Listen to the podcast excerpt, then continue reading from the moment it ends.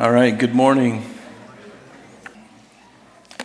Let's open our Bibles to uh, Matthew's Gospel, chapter 4. Spent quite a time in chapter 3. Uh, this morning's service will probably just go just a tad long, so bear with us, or bear with me, I should say. There's, uh, you know, I couldn't help but kind of elaborate on the everything that's happening with uh, Roe v. Wade. That was just such an amazing thing. So Again, I'm just blown. Thank you, Lord.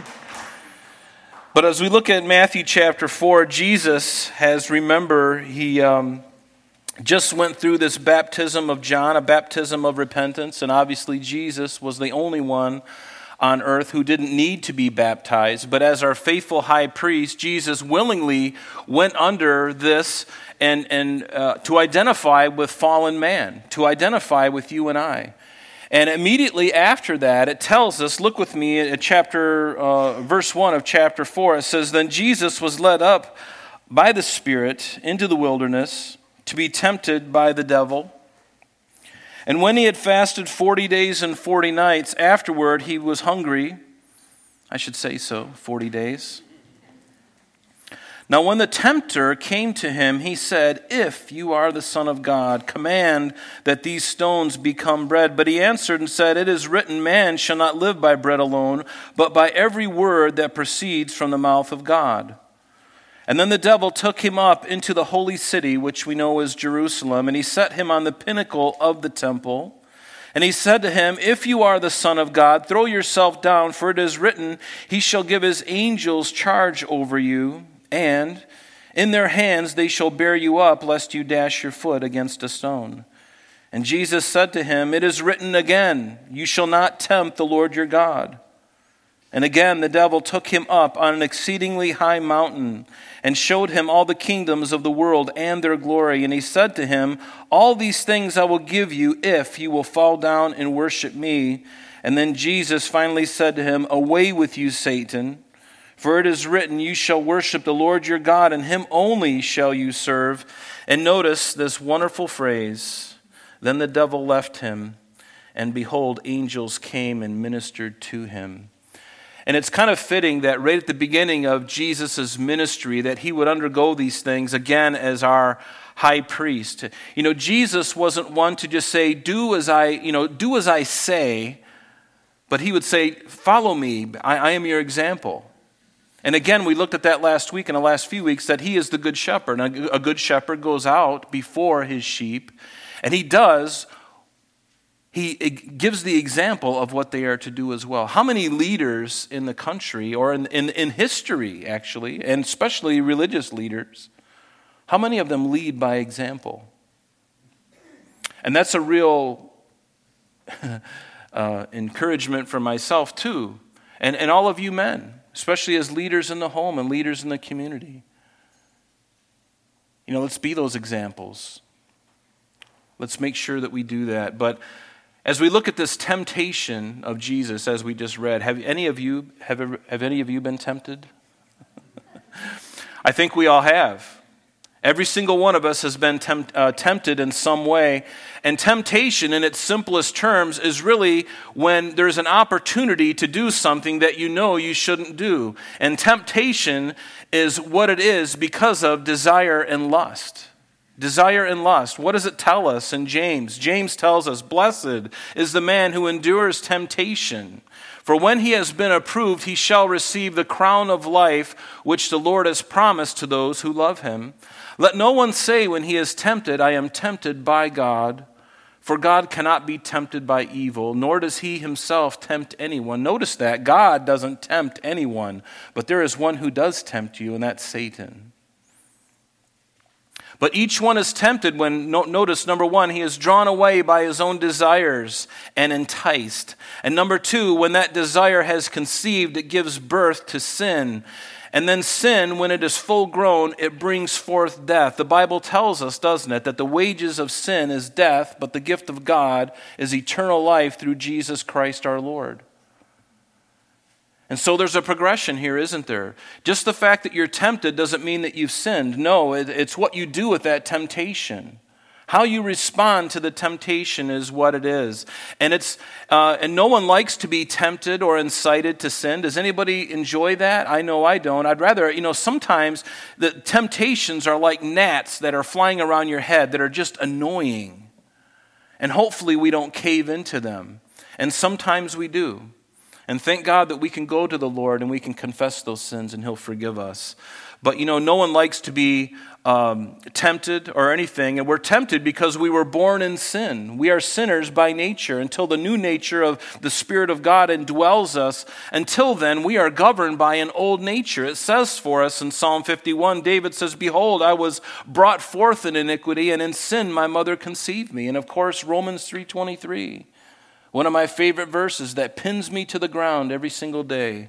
For all have sinned and come short of the glory of God. And the word all in the Greek is a really fantastic word. It means all.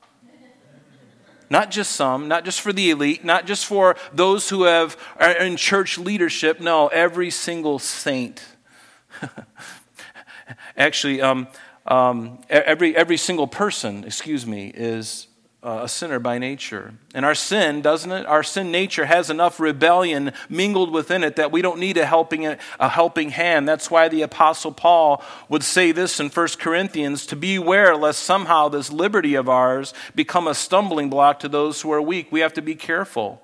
And we can either be a force for good, right? Or in people's lives, or we can be a stumbling block. And sometimes all it takes is just a little hint of something for someone to cave into temptation. A smoker can look at somebody smoking or smell a cigarette when they're trying to quit smoking, or maybe somebody holding a pencil close to their mouth as they're thinking and it triggers them and they cave into the temptation to want to smoke again. And the same thing for an alcoholic. They can smell a beverage, they can have. Uh, Uh, and they can cave in too by seeing somebody do it themselves.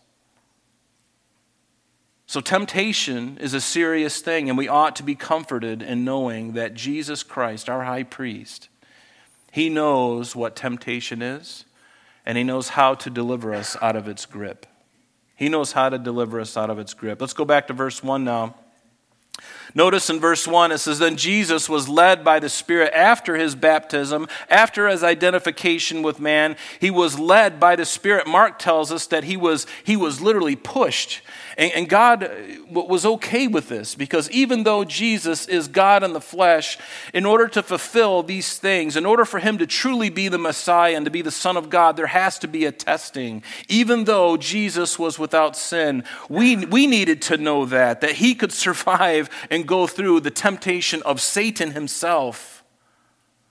See, you and I, when we're tempted, often it's just our own flesh, or maybe a demon is temp- tempting us, but to have the devil himself tempt you is a whole different matter. But this wilderness that Jesus would be drawn to would be east of Jerusalem, and it's in the Judean wilderness uh, near Jericho and it's right to the east of the Temple Mount in that area. And it's a very arid, dry place.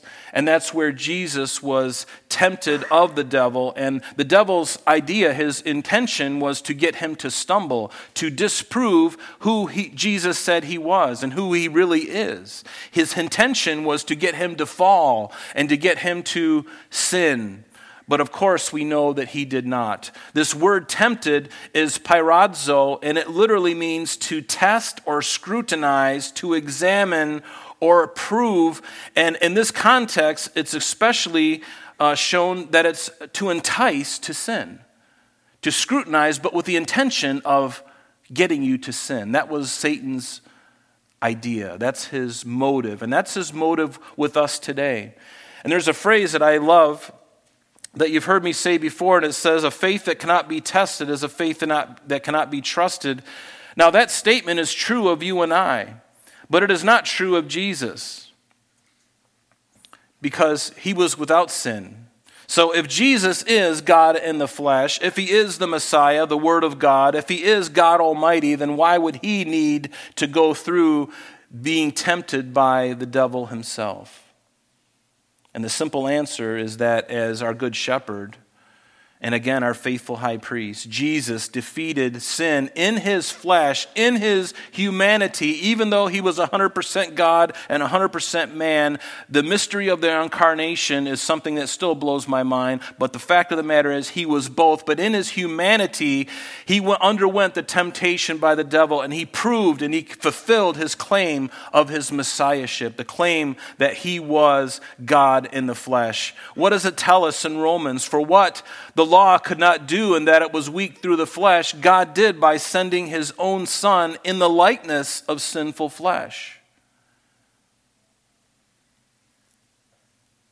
On account of sin, and he condemns sin in the flesh. Notice, not in his deity. Because if he did it in his deity, of course, there would be no temptation. I mean, there would be nothing, but he had to be proved, he had to be scrutinized.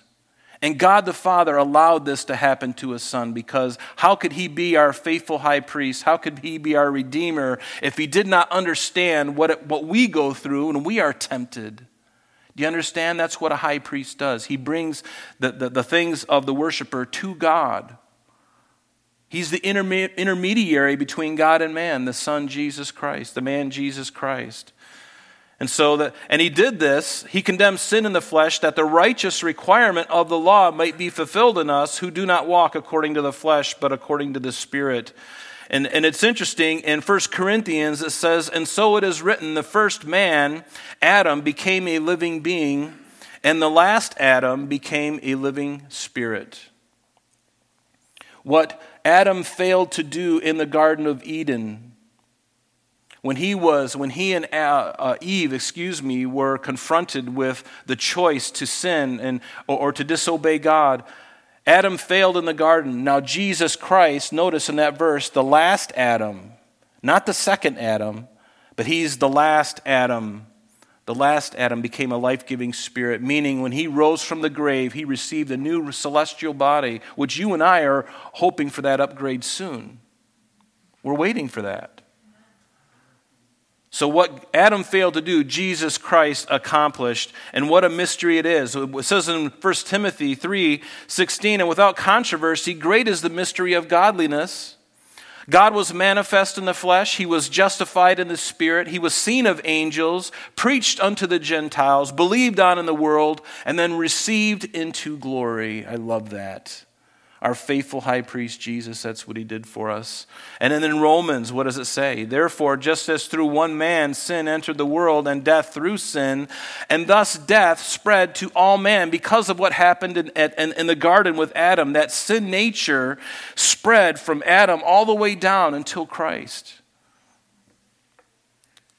And until you and I were born again, we were under that condemnation because we, we were born with a sin nature. And see, the, the prerequisite to coming to Christ is understanding that fact that I am a, sin, I'm a, I'm a sinner. I sin because I'm a sinner, it's in my nature.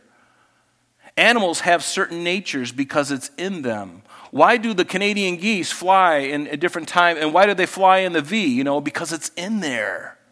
God made them that way.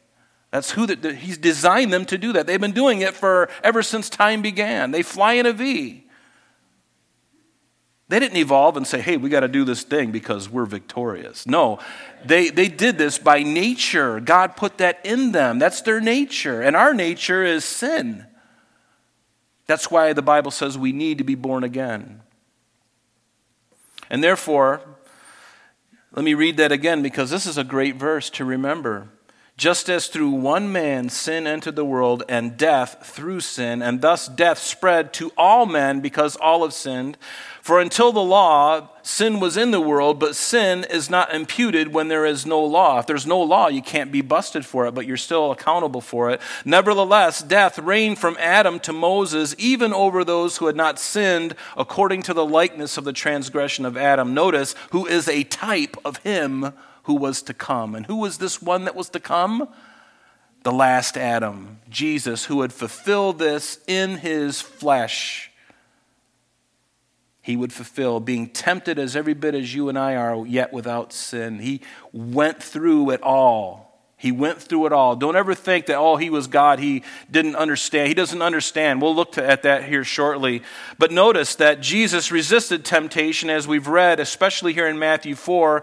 And we'll also see the disciples being hit with temptation just before uh, Jesus' crucifixion. Remember in the garden, Jesus was praying with, Matt, or with uh, Peter and James and John, his three closest men. And he went deeper into the garden, remembered. He said, Stay here and pray, and I'm going to go over yonder and, and, and pray. And Jesus did, and he said, Lord, if it's possible for this cup, this cup of your wrath, to pass from me, let it pass. But nonetheless, your will be done, not mine. And that is a life that is surrendered, devoted, and that's the kind of life we need to have too. Surrendered and devoted to Jesus Christ. And then he came to them and he noticed they were asleep. And, and finally, he did this three times.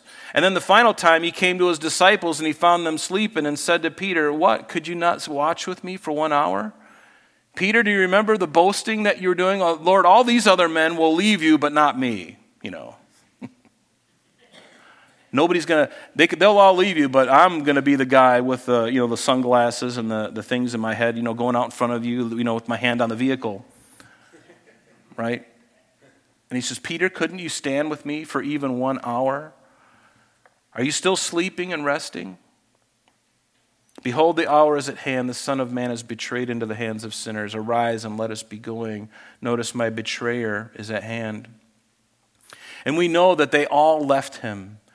After he was arrested, they all fled from Jesus. And the only two people that we know of are Peter and, and John, who stood afar off and kind of followed afar off. But everybody scattered. They caved into the temptation. And even on the cross, Jesus, as our high priest, he took the full brunt of not only the, all the temptations, but he also paid the full price of our redemption without partaking of any kind of anesthetic to deaden the pain of what he was experiencing on the cross. It says in Matthew 27 that when they had come, to the place called Golgotha, that is to say, the place of the skull. They gave him sour, mi- sour, sour wine, sour wine mixed mingled with gall to drink, but when he had tasted it, he would not drink. And the reason he didn't is because they mixed with the, the wine a, a myrrh like substance that was basically a narcotic. It would deaden the pain of what he would go through. And Jesus said, I want nothing to do with this. I'm going to hit this thing straight on. And he took the full brunt of everything the temptation, the, the pain and the agony and the suffering and the deep, intense physical trauma that he went through on the cross. He bore our penalty completely. And Hebrews 12 says that we need to look unto Jesus, the author and the finisher of our faith, who for the joy, notice, the joy that was set before him, he endured the cross, despising the shame, and has sat down at the right hand of the throne of on high. And in Hebrews 4, uh, chapter 4, verse 14, it says that he was in all points tempted as we are, yet without sin. Yes, he was tempted in all points as you and I are, yet without sin. And here he is being tempted of Satan himself. Can anyone say, Jesus, you don't understand my situation? No, he says, I got it covered. I know exactly what you're going through. And many of you have suffered some difficult things. Normal run of the mill things of life death in families, death of a spouse, sickness, disease, setbacks, job losses, being overlooked for a promotion. All of these things happen to everyone. Those who are in Christ and those who care nothing to know about God. These things happen to us all but he was in all points tempted. Does he understand? Is he there with you? Is he for you? Whether, you, whether your feelings will admit it, whether you will even acknowledge that, is regardless of that, he is aware of what you're going through. He knows what you're going through. And yes, He does allow us to go through difficult things. Don't ever give up on God because He's allowed you to go through something horrendous. I've known people in this body that have gone through untold sufferings and untold things that I'm just like, Lord, how did they get through it? And their testimony is, but God. because of Him, because of their faith in Him. Folks, let the Lord try you. Let Him try you. Let Him examine you as He examined Christ in this desert wanderings. He, he, he does allow us to be tested, He doesn't tempt us. Being tempted and being tested are two different things. To be tested to see, is the, to see the value of what it is to see the value and the, the depth and the, the character of your faith. Ah, but to be tempted is something completely different. To be tempted in that sense is to be tempted, and God doesn't tempt you. Satan will tempt you, your own flesh will tempt you, but God does not tempt you to entice you to sin. But He will try you, and He will hold, your, hold you up to the light like they did in the old days. They would hold up vases to the light, to the sun, and see if those vases had been cracked before because they had a way of putting those pieces together and they had a method of, of, of mending those broken pots and pottery. And so they would hold them up to the light. Is this sincere? Is this the real deal? They were scrutinizing, weren't they? And God has the right, as his children, to hold us up to the light and say, What have I paid for? How you doing? And don't be afraid if you're broken and if you're struggling because he is your advocate. He's not there to destroy you. The devil wants to destroy you. He's doing a pretty good job of some of you. He's taken you out into the field alone and separated you, and you've allowed yourself to be separated. Many people who used to be sitting in these seats have been taken away. Not all of them. I mean, there, there's, a, there's a subset of those who have left here that COVID 19, everything that happened, just, they just, they, they didn't sign up for this, they're done. He was in all points tempted, so as we are, yet without sin. And so much for the false gospels that have been found over the years. Do you know from the beginning, Satan was trying to discredit Jesus Christ? From the very beginning, he was trying to discredit him in everything. And so there were certain things, the Gospel of Judas or whatever, and even uh, uh, Dan, uh, what is his name? Uh, Dan Brown wrote uh, the book, The Da Vinci Code, which talks about some kind of supposed affair and marriage that Jesus had with Mary Magdalene. We know that that's a bunch of nonsense. Didn't happen. It's fake news. It's fake news. Philippians says, Let this mind be in you, which was also in Christ Jesus, who being in the form of God did not consider it robbery to be equal with God, but he made himself of no reputation, taking the form of a bond servant and coming in the likeness of men. This is why his temptation is so wonderful because he didn't do it in his deity, he did it in his humanity. It had to be done that way. He had to be tested like you and I would be tested, and yet he was without sin. And God has given us his Holy Spirit now, an advocate, the very presence of God in us. To give us that strength to resist. I've never been in that place before in my life. I always caved into sin. And now with the Holy Spirit in me, I have, the, I have a choice. And if I'm walking with Him and I'm walking in the Spirit, that's going to have less of a hold on me than it ever did. And continually, day by day, I can have victory. It doesn't mean I'm perfect because we're, none of us are perfect. He is perfect. We're going to fail from time to time, but I should be, as I grow older in my walk with the Lord, there should be a difference, a very marked difference from the moment I gave my heart to Christ until the day He takes me home or until the rapture occurs.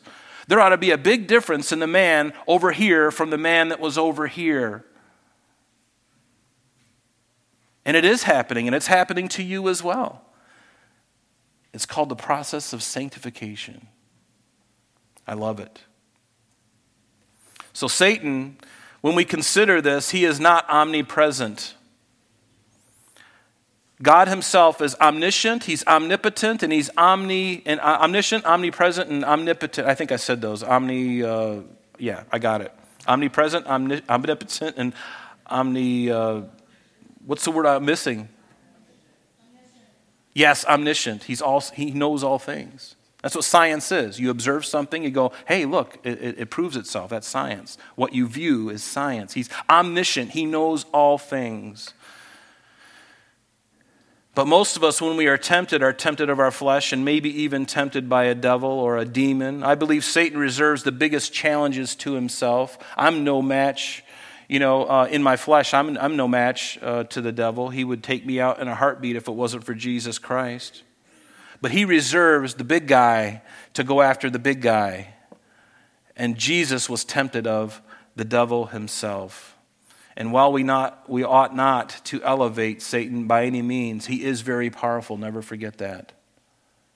Never forget that. But in Christ, we are what? More than conquerors. In Christ.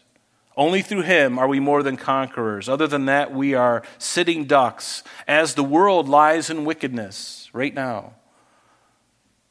But you and I, we have we are more than victors and just because you may be struggling with temptation, maybe even giving in to temptation, don't be overwhelmed and don't, by heaven's sakes, don't throw in the towel. We have to pray and you have to fight it. Pray that God would give you the strength to avoid and resist temptation. Isn't that part of the model prayer that Jesus gave for us in Matthew chapter 6? What does it tell us? In this manner, Jesus said to his disciples, Pray. And he says, and repeat it with me Our Father who art in heaven, hallowed be your name. Your kingdom come, your will be done on earth as it is in heaven. Give us this day our daily bread and forgive us our debts as we forgive our debtors. And here it is. And do not lead us into temptation, but deliver us from the evil one. For thine is the kingdom and the power and the glory forever. Amen. Deliver us from temptation. Notice verse 2 in our text. He says, And when he had fasted 40 days and 40 nights, afterward he was hungry. I should say so. Fasting for 40 days does something really crazy to your body. I've never fasted for 40 days. And if you're going to fast for 40 days, you better see your doctor because you better be careful, especially if you're, uh, um, uh, you can't go without water that long. But you better be careful. But Jesus did. The first three, or three to five days are the worst when fasting. And I would encourage you to fast as, you, as the Lord leads you. We fast to get rid of all the noise in our life, all the distractions, and we devote our time to Him. The first three to five days are the worst, and then there's something really strange that happens around the fifth day. You, all of a sudden, you you lose the desire to eat. Your body just says, Oh, you're not going to feed me? Fine. I'm going to go on holiday.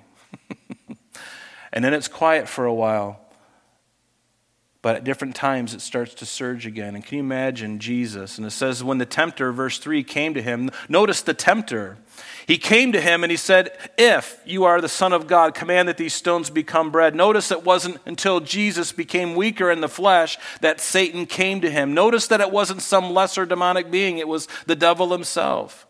And the devil would not allow a lesser to attempt to best the Son of God. And this was a privilege that he desired for his own self. And folks, we are engaged in a spiritual battle. Are you aware of that? What you see around you in the streets of our country right now, do you understand that this is a spiritual battle? As you pray for the things that we've been praying for and you've seen all hell break loose, do you understand that that's just a physical representation of what's happening in the spiritual realm? We are in a spiritual battle. Notice the tempter came to him. This word tempter is used as a noun here in verse 3. It's the same exact word that we saw in verse 1, except it was used as a, as a, a verb there.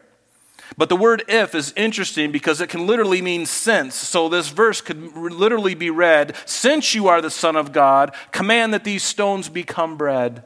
And the devil knew who he was dealing with, unlike many people today, and even unlike some Christians.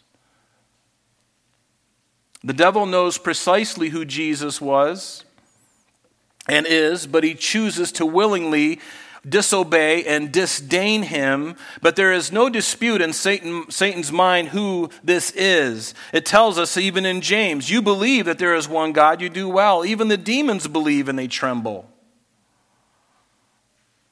He says, Since you are the Son of God, command that these stones be made bread. He knows our weaknesses. But you don't need to fear him. But he does know our weaknesses. I believe this. I believe he studies our ways of doing things, our patterns, our propensities, our secret struggles. The devil knows a great deal, but he is not omniscient like God. but he is incredibly intelligent. He knows information about us and about our family histories. He knows the trigger points and those things that bother us. He knows the past extremely well, but he does not know the future. Only those things that God would allow him to know about the future. Those are the only things he knows, but he knows the past very well. That's why, if you've ever gone to a psychic, I don't encourage you to do that, by the way, but Key West is full of them on every corner practically. But a psychic knows a lot about our past, but are inaccurate concerning the future. And why is that? Because they are not channeling God, they are channeling demonic spirits. And demons only know the past really, really well. They know the past very well. They know what you have been up to. They know the things that you struggle with. And these psychics are channeling demons, and they know these things, and they want to instill trust in you to get you to do things outside of the will of God. So Satan finally hits Jesus in this very basic way in his need for food, and he was getting him to cave in to the lust of the flesh, wasn't he? To handle this desire, this natural need for food, but to do it in a way not that God would want you to do. Just, just do it. Just you can do this. Jesus, you, you, you, you, you created everything. You spoke everything into existence. I mean, what's the big deal? Turn these into some Italian loaves. Oh, the butter over the top and you crunch. You know that. Just do it, Lord. Remember that Satan is not a fair fighter either, and he's not a gentleman. He will do whatever it takes. He'll break all the rules of engagement to get you to fail. And it wasn't bad that Jesus was hungry, it was just that Satan wanted him to satisfy that need in a wrong way. He wanted Jesus to act in his deity to satisfy his flesh, and Jesus would have none of it. And Satan, remember, is a master manipulator. Are you a manipulator?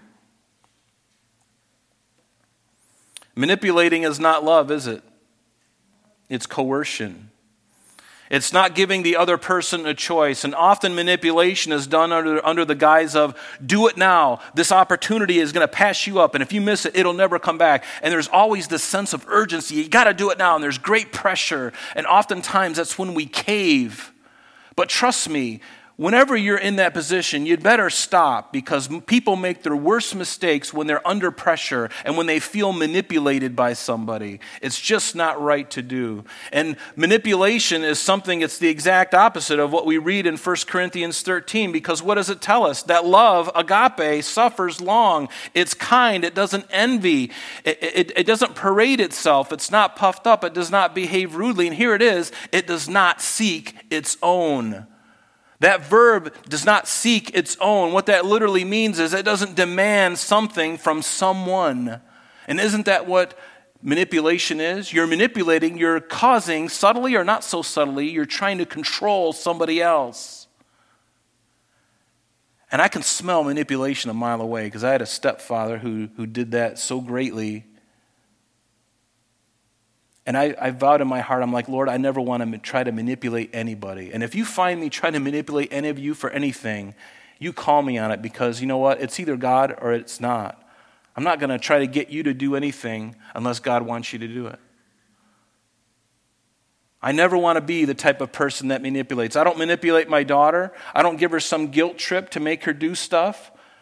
I let the Lord guide and I pray. I don't manipulate. I don't try to coerce somebody to do something. And if you're that kind of person who manipulates people, you're doing the devil's work and you're not doing God's work. And people are easily manipulated by those whom they look up to or admire. And so if you're in a position of leadership in anything, you'd better be careful how you treat people.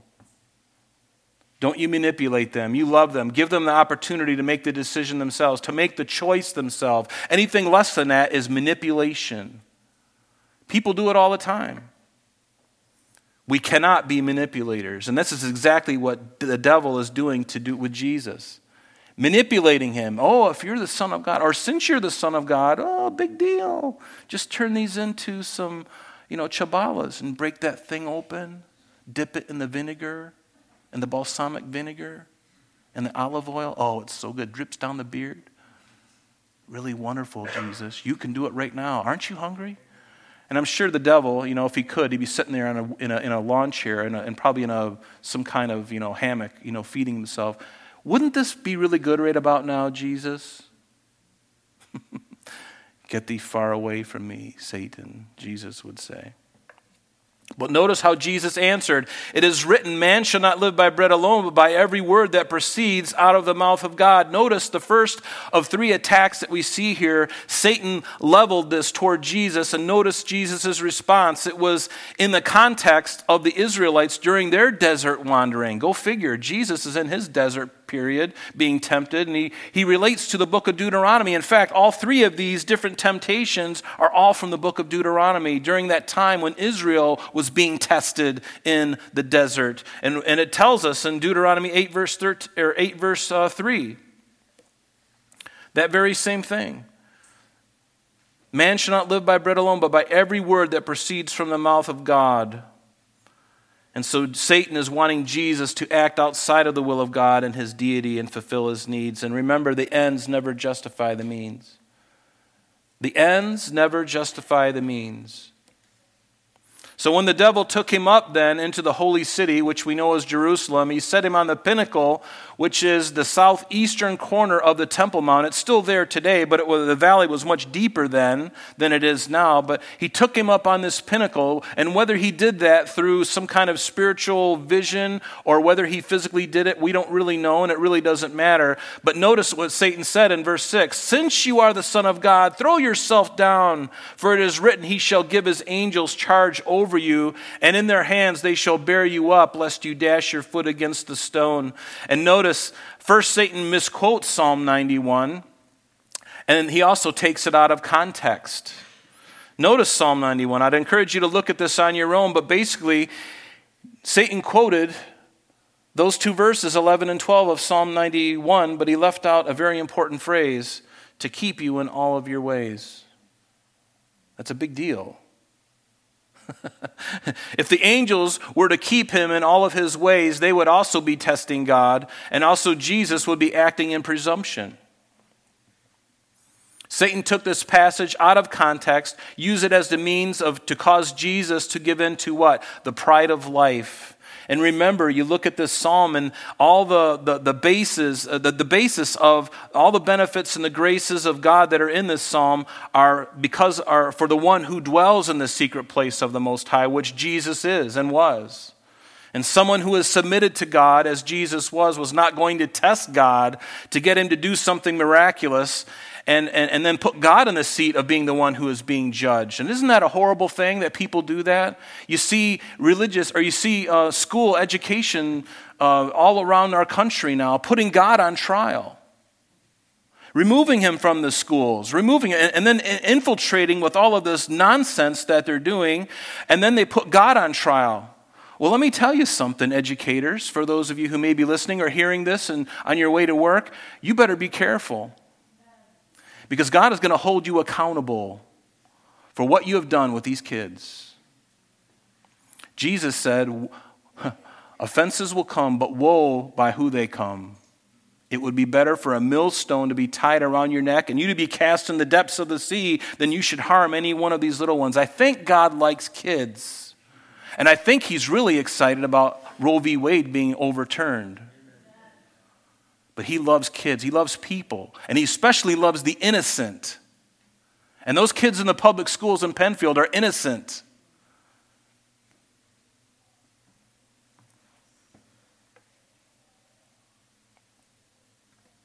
But notice this extreme presumption on Satan's part jump off. And notice in verse 13, you, you, you, don't, you don't have to turn there. Let me just show it to you. So Satan tries to get him to act in presumption, but he doesn't read the very next verse in verse 13 of 91, of Psalm 91, because you shall tread upon the lion and the cobra, and the lion and the serpent you shall trample underfoot. Yes. His day's coming. I'm looking forward to it. Are you? Can I get an amen? His day is coming. His goose is cooked. In Jesus' name, not in my name, in His name. Verse 7 Jesus said to him, It is written again, You shall not tempt the Lord your God. Notice this is the second time that Jesus quotes Deuteronomy again. He says, You shall not tempt the Lord your God as you tempted him in Massah. And again, verse 8 the devil took him into an exceedingly high mountain and showed him all the kingdoms of the world and their glory. Again, how did he do this? I have no idea. But God and, and these beings have the ability, evidently, to do this, especially Satan. And he said, All these things I will give you if you will just fall down and worship me. That's all that Satan has ever wanted. I will ascend above the throne of God. I will do this. I will do that. The five wills of Isaiah 14. He's always wanted to be worshiped. And he says, You know, just bow the knee once, Jesus. But before you do it, I want to get CNN and Fox News and everybody here and MSNBC, and I want them all here. All right, now's the time. Bow the knee and confess your devotion to me, and I will give you all the kingdoms of the world. It's all yours. Notice Jesus doesn't come, he doesn't refute him and say, uh, No, did you ever read Psalm 24? The heavens declare, or I'm sorry, the, the earth is the Lord's and the fullness thereof, and all they that dwell therein. That is truth, by the way, but what Adam surrendered in the garden, now he has control, Satan does, over the entire world. And the Bible makes no qualms about that. That is true. That's why the second of coming of Christ is going to be so glorious. When he comes, the mountain that's fashioned without hands is going to smash every kingdom to powder. See ya. Right? Isn't that what it says? So, Satan was trying to get him to engage in the lust of the eyes by offering him all the kingdoms and the world if he would only worship him. And he was inferring that there would be no need to go to the cross because the world would be his. He wouldn't need to go to the cross. He could circumvent the cross, he could do something else. He doesn't need to. Jesus, you don't need to go through that horrible death on the cross. There's another way. It's a simple way. It's so simple. Look, just worship me and I'll give it all to you. That's all you got to do. You can circumvent the cross, the pain, the agony, the you know being separated from God the Father, which by the way you've never experienced before, and you know all of these things you know that, that are going to come upon you. Just just worship me, and I'll give it all to you. You can circumvent the cross altogether, but Jesus would not have anything with it. And he says, "Away with you, Satan! For it is written, You shall worship the Lord your God, and Him you only shall serve." As it tells us in Deuteronomy. So notice again this third time. Jesus responds with the scriptures from the Old Testament book of Deuteronomy. See, Jesus doesn't argue with Satan that he doesn't have the authority over these kingdoms, because for a season, as I said before, he does. The Bible says that he's the ruler of this world. Jesus said this in John's gospel three different times. And even in Corinthians, he's the God of this age. And notice what happened finally in verse 11. The devil left him, and behold, angels, praise God, came and ministered to him in his humanity. God the Father looking on his son and going, Oh my goodness. You were at your weakest point having, I mean, have you ever seen somebody? I, I remember hearing somebody who, who fasted for 40 days. And you could take a man like me who's got some insulation and if I was to fast for 40 days, you would, I'd be skin and bones by the end of those 40 days. Skin and bones. Skin and bones. But notice Satan left, her, left him after a time of testing. Satan will leave us too after a time of testing because guess what? He's a busy man. He's got many souls to beguile and to entice. Notice how Satan attacked Jesus the same way that he attacked um, Adam in the garden, and he's assaulted through the lust of the flesh, the lust of the eyes, and the pride of life. We looked at all of that. Turn with me, if you would, to Genesis chapter 3, if you can, but I'm going to, for the sake of time, I'm just going to read it to you, actually. So let's just read this. Remember what it says that the serpent was more cunning than any beast of the field, and this was Satan incarnate uh, uh, in this, this animal, this serpent. And he said to the woman, God has, has God indeed, so she, he's already starting to plant doubts in her. Has God said you shall not eat of the tree of the garden? The woman said to the serpent, You may eat of the tree, the fruit of the trees of the garden, but of the fruit of the, the fruit of the tree which is in the midst of the garden, God has said, You shall not eat it, nor shall you touch it, lest you die. And then the serpent said to the woman, You will not surely die. For God knows that in the day you eat, your eyes will be open. You'll be like God, knowing good and evil. And then notice in verse 6, and this is the, the point here, very similar to what we just read. Jesus being tempted. And now Adam, the first man, he's being tempted in the very same things. What did, so the woman saw, notice, number one, that the tree was good for food, the lust of the flesh. That it was pleasant to the eyes, the lust of the eyes. And a tree desirable to make one wise, the pride of life. She ate it, and she gave it to her husband also. These are the very same things that Adam, are the very same things that Satan used on Adam and Eve. Adam, the first man. And by the way, in the first book of the Bible in Genesis, and now go to the New Testament, the first book of the New Testament, within the first four chapters, you have Satan doing the exact same thing to the last Adam, Jesus Christ. And why does he use the same stratagem? Why doesn't he mix things up again? He doesn't need to because they, they work so effectively. Very seldom do people resist these things, and especially when in you know, because we tend to forget that God that you know that we might be undergoing temptation. You don't wake up one morning and re, and think to yourself, today is not a day that I'm going to be tempted. You, you wake up not even thinking about it at all, but then the temptation comes. It blindsides you out of nowhere. It happens upon you in a minute, and you're like, oh my goodness, how am I going to deal with this? I wasn't expecting this. I wasn't planning for this. Nobody plans that kind of thing.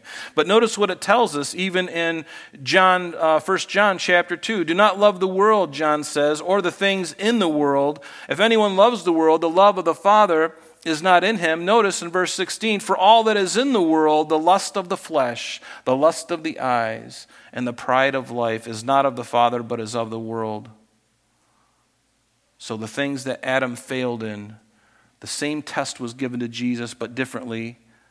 But the same lust of the flesh, the lust of the eyes, the pride of life, and he was victorious over that. So, how can we avoid temptation? Or what should we do when we are tempted? Are we going to fill Satan's ears with philosophy and religious mumbo jumbo when he att- attempts to tempt us? Are we going to argue with him and, and maybe talk philosophy? You know, did Jesus talk philosophy? Did he footnote a book from, you know, somebody's book when he came to him and says, turn these stones into bread? He's like, um, did you read the footnote in, um, you know, magazine this week? Did you read that? Let me quote it for you. Dr. So and so from Harvard University Medical Center said this. No. He got right to the Word of God. What confidence do you and I have in the Word of God? Do we have confidence? Should we have more confidence than we do? Believe me, there is nothing in this world that is more powerful than the Word of God. The Word of God is powerful, it is sharper than any two edged sword, able to divide asunder between bone and marrow and soul and spirit, able to discern the thoughts and the intentions of the heart. Is there anything else that is written on this planet that can do that? The answer is a resounding no. It cannot and it will not. I want to leave you just with a few things here. Just these are things that I made up, and actually, uh, I did this list, list in somewhat haste, so forgive me. I, I think some of these things could be combined into one thing, okay? But let's just go with this because I had some specific points that I want to make with you some seven practical things on how we now can avoid and resist temptation. Just simple things. The first one is to make no provision for the flesh. If you're an alcoholic, stay away from the bars. Don't go to a friend's house if they will be drinking alcohol. If you're a compulsive thief, make sure you take a friend with you when you go to stores and have them by your side. If you have a problem with lust, be careful how you look and don't look a second time.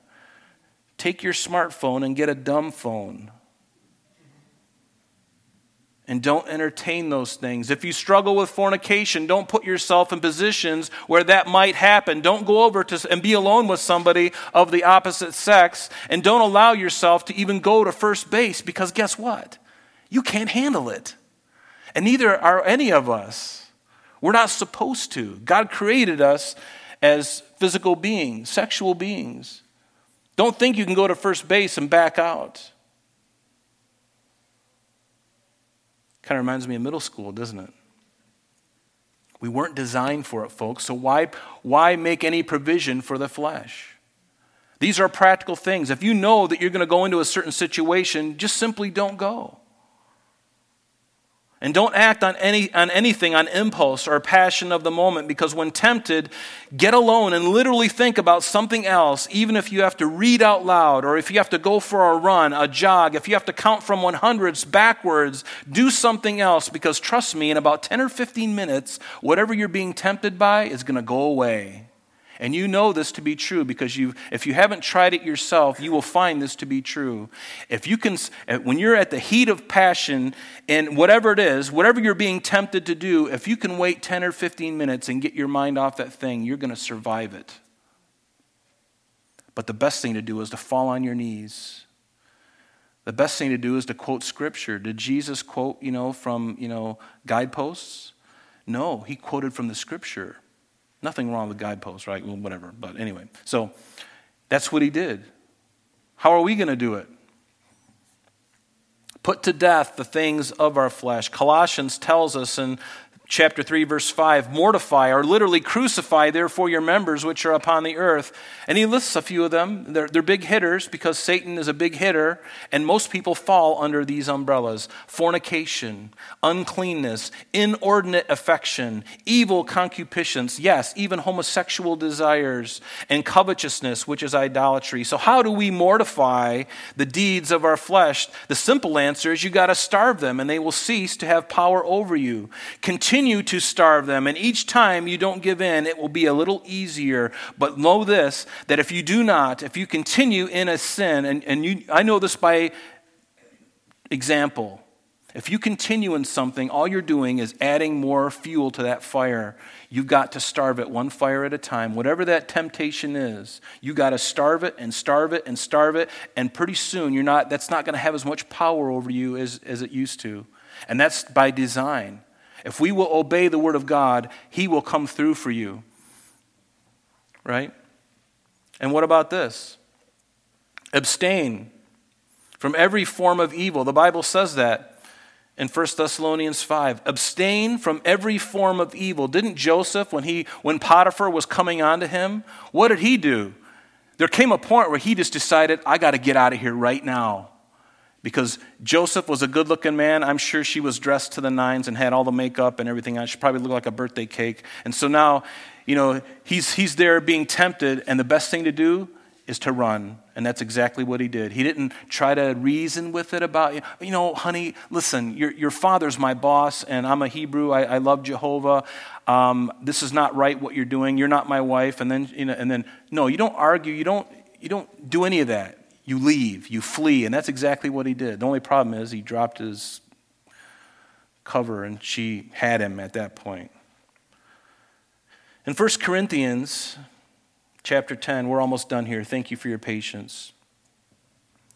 What does Paul tell the Corinthians? He says, Therefore, let him who thinks he stands take heed lest he fall. No temptation has overtaken you except such as is common to man. It's common to man. We've all go through the same things. But notice God is faithful who will not allow you to be tempted beyond what you are able, but with the temptation will also make the way of escape that you may be able to bear it and look for those moments of escape. And sometimes it's just common sense. Sometimes it's just getting on your knees and praying to God, even if you got to do it out loud. Go into the bathroom. If you're in a public place and there's some temptation, go into the bathroom and, and, and get into a stall and, and, and just pray. And maybe do it out loud. Maybe the person next to you will get saved. And then finally, or not finally, but to walk in the Spirit. Galatians tells us to walk in the Spirit, and you shall not fulfill the lust of the flesh. For if the flesh lusts against the Spirit, and the Spirit against the flesh, and these are contrary the one to the other, so that you cannot do the things that you would. And Paul would say in Galatians, are they not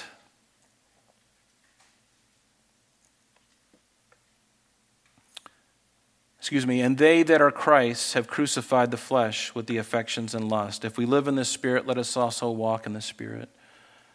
And then, number six, to read the Word of God. It's a very practical way to resist temptation. Read the Word of God daily and be a person of prayer. And finally, obey the Lord in His Word. Don't just read it for somebody else. Read it with the intent of having it change you. Because that's the design, that's the desire of God is for it to get in here and to change us. And if you got the Spirit of God in you, you've already got, a, you've got a, uh, the, the Spirit of God helping you. You've got a helper. He's the helper. He's the comforter, the paraclete. He's the one who wants to help you to resist these things. And we should also do the same thing that Jesus did when the enemy comes to tempt us. We use the Word of God, we don't use anything else. Church, have confidence in the Word of God. We get so comfortable and we've grown so accustomed to reading it that sometimes we get so familiar with it, we, we, we, we sometimes forget the power that is in the Word of God. I know this to be true for myself, and I know you're no different than I am. And we have to really consider this because we get really familiar with it. Oh, I know that verse. Well, why don't you quote it? Why don't you stop right now and, and get down and pray over that because you're about to go into something. You're being tempted. Why don't you use, you know, Ephesians 6? You know, the, the, the, the you know, do whatever you've got to do. Re- recite some of these verses that we're looking at this morning and drop to your knees and pray. And trust me, the temptation will pass if you are faithful to invoke the Word of God to help you. And then when you do cave in, you get mad because God allowed this to happen, and God's like, Well, what did you do? When you were tempted, you went headlong like an ox to the slaughter. Why didn't you stop for five minutes? Five minutes, stop and drop and pray. If you do that, this thing will pass. But if you do not, you're going to be like an ox going to the slaughter. So we've got a decision to make. Am I going to do what Jesus did? I think there's a great lesson here for all of us if we're willing to hear it. If we're willing to do it, not even just to hear it, because be doers of it. Don't just be hearers only, because if we just hear it, we deceive ourselves. We need to do it. So use the Word of God, believe the Word of God, trust in the Word of God, and apply it, quote it, say it, and live it. Amen? Let's stand.